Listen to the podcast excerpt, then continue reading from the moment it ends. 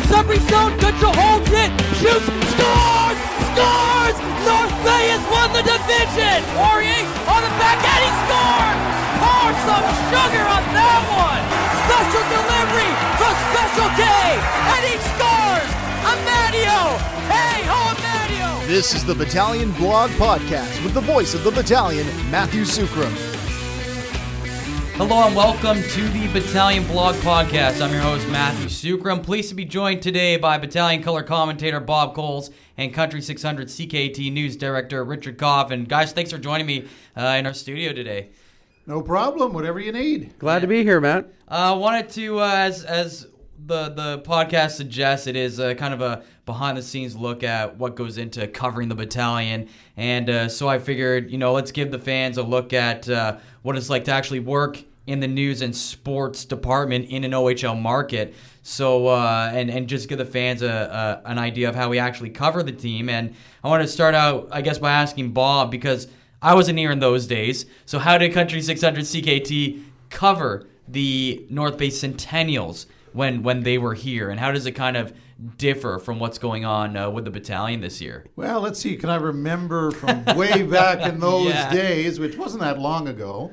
It was uh, about 14 years ago they left. But I came here in uh, 1995, so I just missed the glory days of, uh, of Bert Templeton, uh, the longtime coach here, before he had moved on. And it was year one of Shane Parker. And I remember I got here on the Tuesday night, and Peter Hanley was doing a game in Belleville. It was, and the, the next day was going to be my first day of work here. Okay. So it was Game Six in Belleville in the uh, opening round series, and they lost. And that was my taste of OHL playoff hockey for about seven years. So A lot of losing. before I started here, and actually that team, uh, the longtime people tell me, that team had more talent than the team that went to the Memorial Cup. Interesting. Uh, but it was a new coach, and uh, it just didn't. Uh, it just didn't work. They had an older team, and uh, you know, but but yeah. So it was. There were some tough years. It's, it, there were some tough years uh, for the really the whole run after that. I mean, they went through. They went through a few coaches. They had Shane Parker. They had Greg Bignell. They had, and of course, they had Mike Kelly. Right. And Mike Kelly was the coach that got them into the playoffs, but they were never a threat. I remember one question. Uh, they used to have a barbecue. Used to have a barbecue at the uh, uh, training camp, getting ready for the season. Okay. So, and then he does a little scrum with, you know, the the, the newspaper guy, the the, the CTV guy, uh, myself, um, another another radio guy because uh, CHOR was operating out of their own uh, own place back then. And uh, so, first question we asked was, "What expectations do you have for this team?" And he said, "I have no expectations for this team." so that That's was setting the of- bar pretty high, eh? yeah, yeah.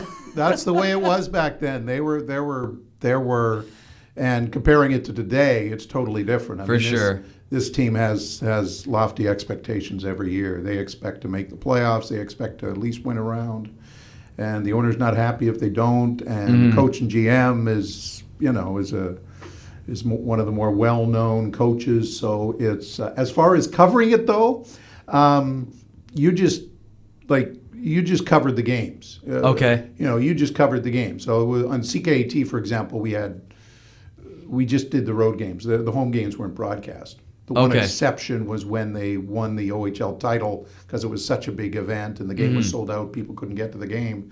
They needed to hear the game, so it was broadcast. But most of the time, the team just did the uh, Peter Hanley did the road games, Mm-hmm. and uh, the home games weren't broadcast uh, on radio, live radio. So, and then we covered the game like we do today. You know, we we broadcast the game and you know, you you'd interview the coach throughout the week, and you'd interview players, and but it's totally different in terms of the stuff that's out there now. Sure. I mean, you wouldn't come on and go on the radio and say, you know, I hear um, uh, they're going after this player. Right. I hear Alex Auld isn't happy in North Bay. Yeah. you know, and he wasn't. He was. Sure. That wasn't true. But I mean, You wouldn't know, speculate on it. There's speculation like Yeah. all the time, and that's that's what's changed in covering the team. And you have to sort of track down the speculation.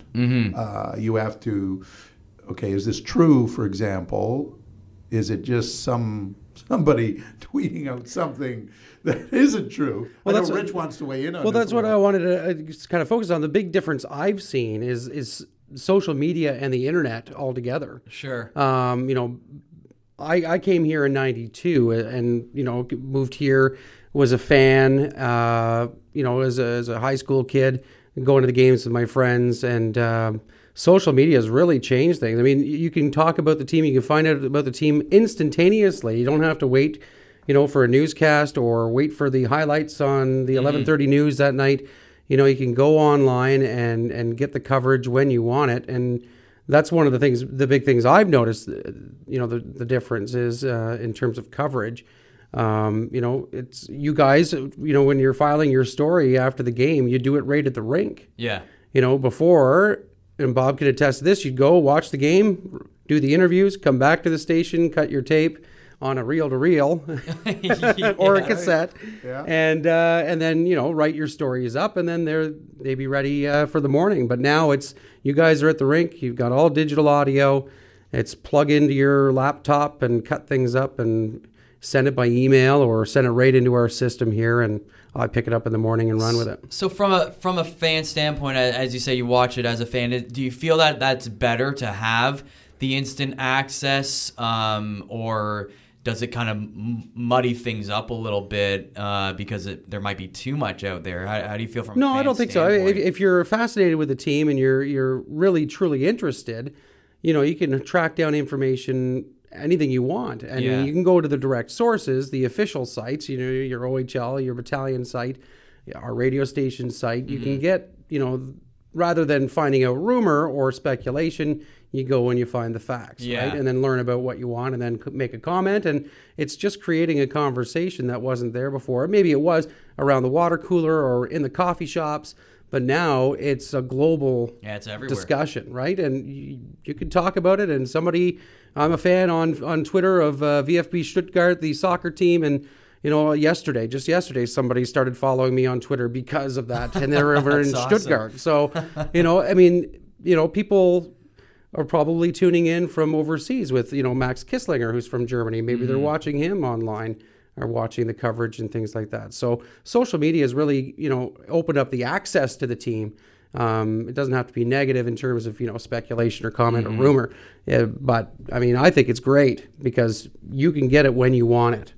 And from from a guy that, that works in, in the news and sports department, my my view on it is I like having that because the news is out there, but it's also now to me, I feel like I want to be that guy that does get it first, and that kind of makes it hard because and Bob, you can attest to this, getting the information right is also so so crucial, right? And, It's key, yeah. And in the back of my mind, I if I see something, I go, okay, I know Rich is going to want me to have that on the air, but is it is it right? And you know, I'll turn around to Mm-hmm. you, Bob, and go, what do you think about it? Is this is there any substance to this? Like that's that's kind of where it gets a little difficult. I think I think people don't remember who had it first. That's what I think. I really think The media people do, and that's it. Yeah, Yeah. We're the only story, ones. If it's a big story, uh, it'll be out there on your station or your website for I don't know, two hours, Mm-hmm. an hour, whatever, and then by that time everyone's got it. And if your story has got something wrong with it, like That's what people will facts could notice, wrong, yeah. Then the other people are going to point that out. Mm-hmm. As Yeah. was earlier reported, uh, that's not exactly what happened. You know what? the the first tweet you put out there, it'll be so far back after all the Yeah, other tweets right. that who's going to remember who saw it first? Yeah, You know, they're going to scroll back two hours, not with the amount of tweets that come in. that's right. Like, yeah. I'll give you a perfect example. There was a player in the OHL who was traded to five different teams this year, uh, according to tweets and uh, and you know, and then the then the the person who was on Twitter tweeting about this once it became who he was traded to. He was traded to Sarnia, and uh, not London, not Kitchener, not North Bay. Um, The person says, "Well, I was right. He was traded."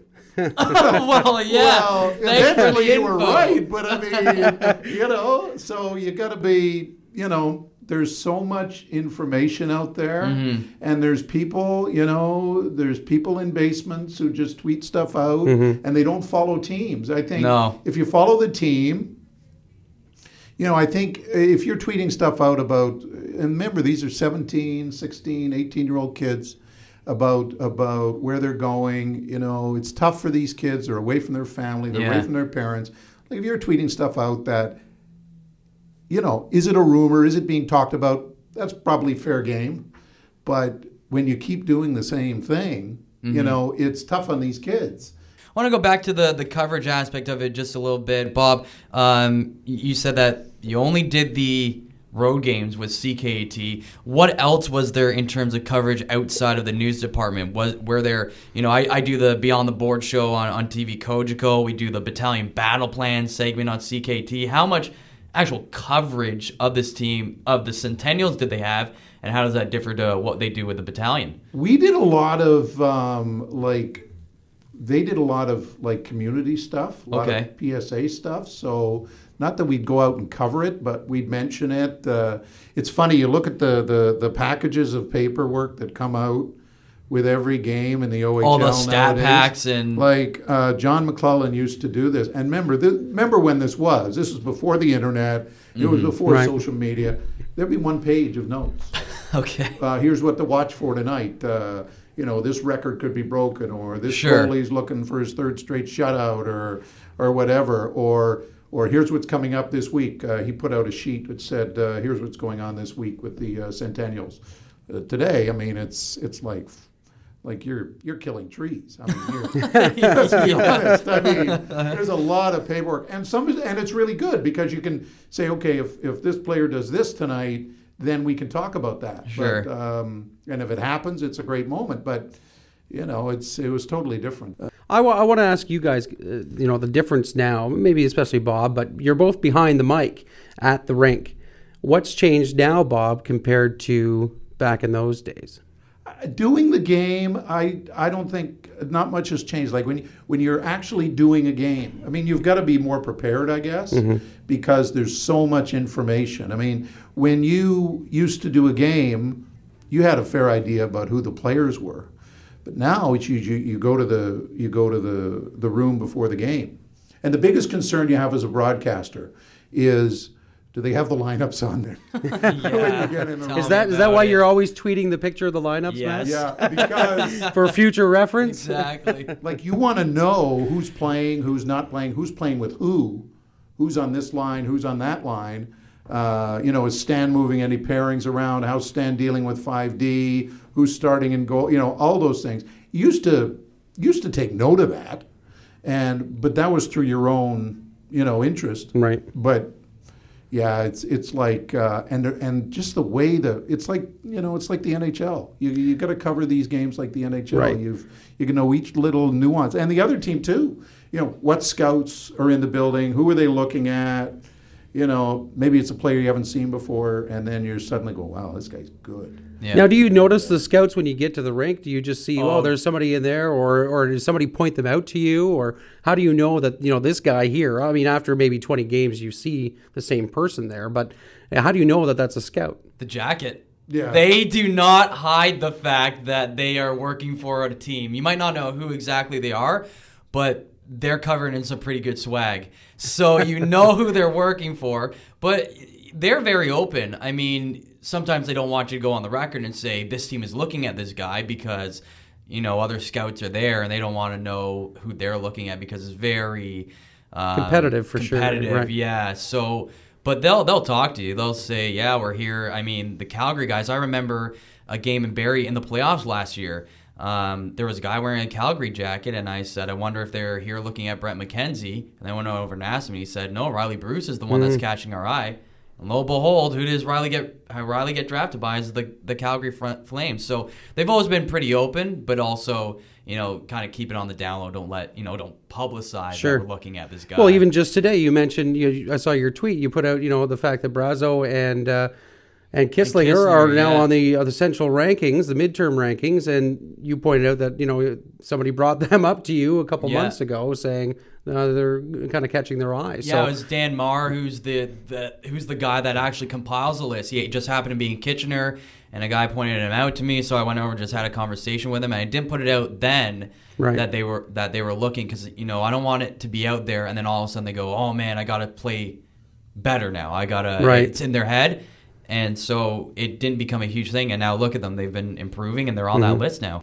I had a conversation with a Carolina scout, and he was really, I'm not going to name any names, but he was really vocal about certain players on the North Bay Battalion. So I had this, so I was back at a future game and I was having this conversation. Again, not naming any names. And, uh, and it was another Carolina guy, and he was not too happy that he was being so vocal about. Uh, Oh, really? oh really? he eh? started. Uh, when was this exactly? what date was this? And I was trying to be a little, you know, A little not coy. about who the guy was, but Yeah. he, he was going to get in trouble for that. Wow. You know, players have agents. I mean, players Yeah. have agents. They Yeah. know who they know who's watching them. They know who, you know, once they're drafted, they know they're being watched Right. at 30, 40 games a year. Yeah, it's interesting when when you're talking about how it's uh, changed just behind the, the microphone. I think it's it's also as Bob was saying, a lot of information that's that's available to you now. But it's also it's it's the way that the information comes in, and it's not just coverage on game days anymore, right? It's it's coverage throughout the week. I mean, on CKAT, you know, Adam in his morning show, he does uh, a, follow up, a recap of the weekend, and then throughout the week, you know, Wednesdays I do the Beyond the Board show with a player and another media guy, uh, and we just basically talk about the battalion for half an hour, and then we go and meet Stan Butler, and then he has his take. So Right. during that day, it's basically for myself two and a half hours of just battalion Right. related content, and then it's about sifting through it all and what is the best information to get out to the listener. And the thing about the battalion, battalion is very interesting because this team had very little media coverage. That's right. Right. uh, until they moved here. Like Stan would not do a weekly scrum. Now he does a weekly scrum. Stan would not necessarily be interviewed after every game, Right. home game. He's interviewed after every home game. In fact, people, you know, some of our listeners they they they don't go to bed unless they hear Stan's. Uh, Right.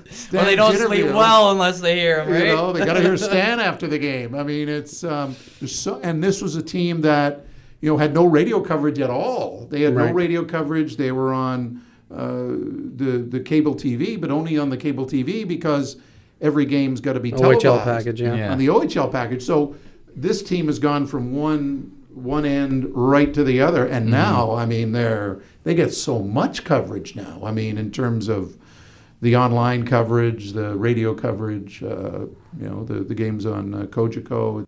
Want to move on to uh, how the uh, but let's uh, take a look back at how the battalion did this past week. Bob, you were calling this uh, rivalry week with uh, the Soo, Barrie, and all playing North Bay. Uh, let's talk about the Soo game. It was a fun game. Uh, unfortunately, the battalion lost five four in that game, a close one. Um, just just what do you think of that game? And then I'll get Rich's take on the as being an actual rival to the battalion, and if you think they are. So first, Bob, what do you think of the game?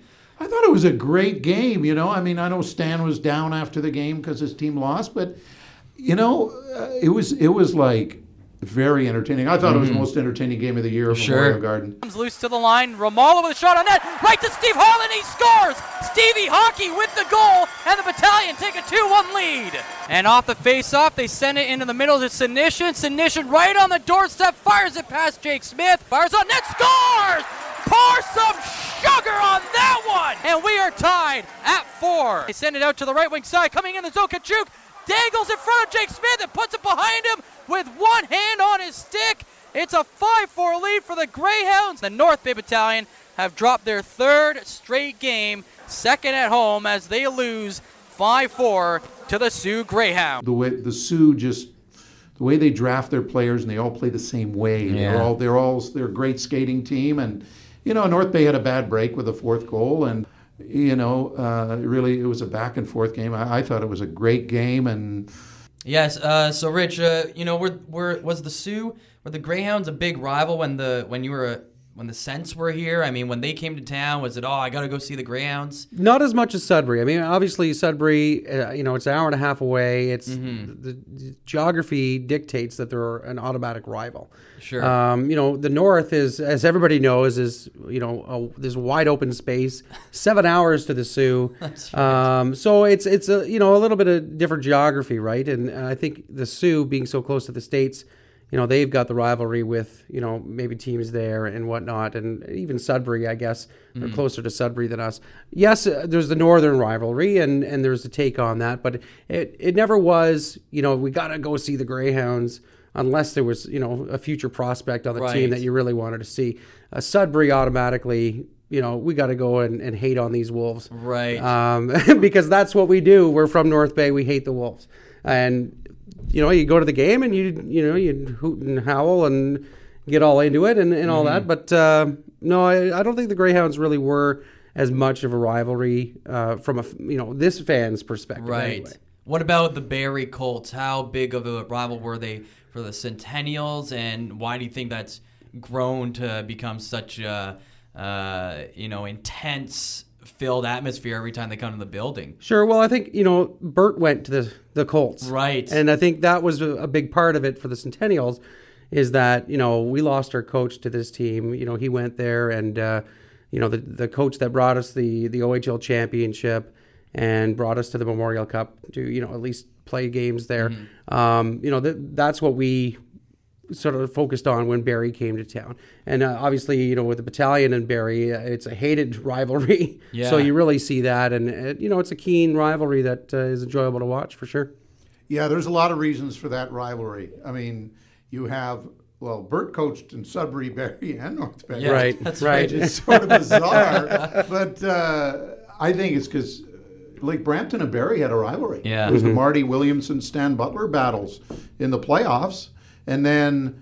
Uh, when they won, uh, they've eliminated Barrie the last two years, and, and the, the first year, that game six, that was the first time they ever won a playoff series in Barrie. I mean, so yeah. And who do they open up with the next season?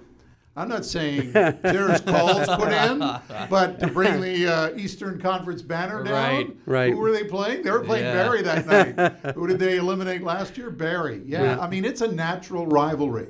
Even though you get media battles from time to time. Yeah, yeah, that's So right. Matt can attest to that, can't you, Matt? Yeah. so it's uh, it's a natural rivalry, and that's and that's the best thing about rivalries. One thing I want to do on the podcast is also give our take on on the building uh, itself. And this was a road game in Barrie, and you know I, I like the design of this building. Um, the fans are right on top, literally on top of the the players there. Um, it's not a terribly loud building. The the fans are pretty sit on their hand kind of fans there. But when once the game gets going and they get a bit of a lead, they they can get loud. But I like the design. Um, you know, they've got the restaurant right in there, overlooking the rink, and I believe when they built it in 1995, it was a state of the art, and it really holds up 20 years later. Well, the thing about that building is all these other new arenas, it's that model, and and people got to remember that. Yeah, they've improved it, but they know more. They know you know, and they respond more to what.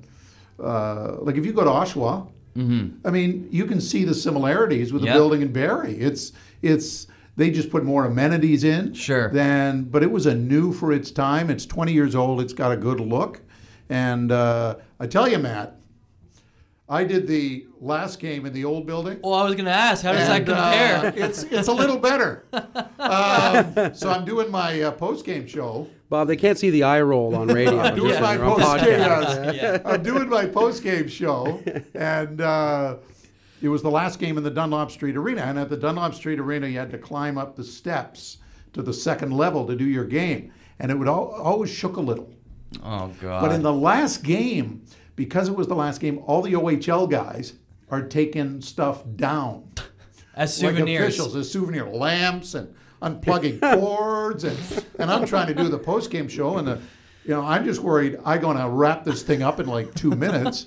Uh, first of all, we lost, yeah. so you got to get on the bus fast. Yeah. And uh, and the bill the the thing's actually shaking during my post game show, and the guys are walking by with lamps and all kinds of other things, and. Uh, so I did. So yeah, much better look than the Yeah.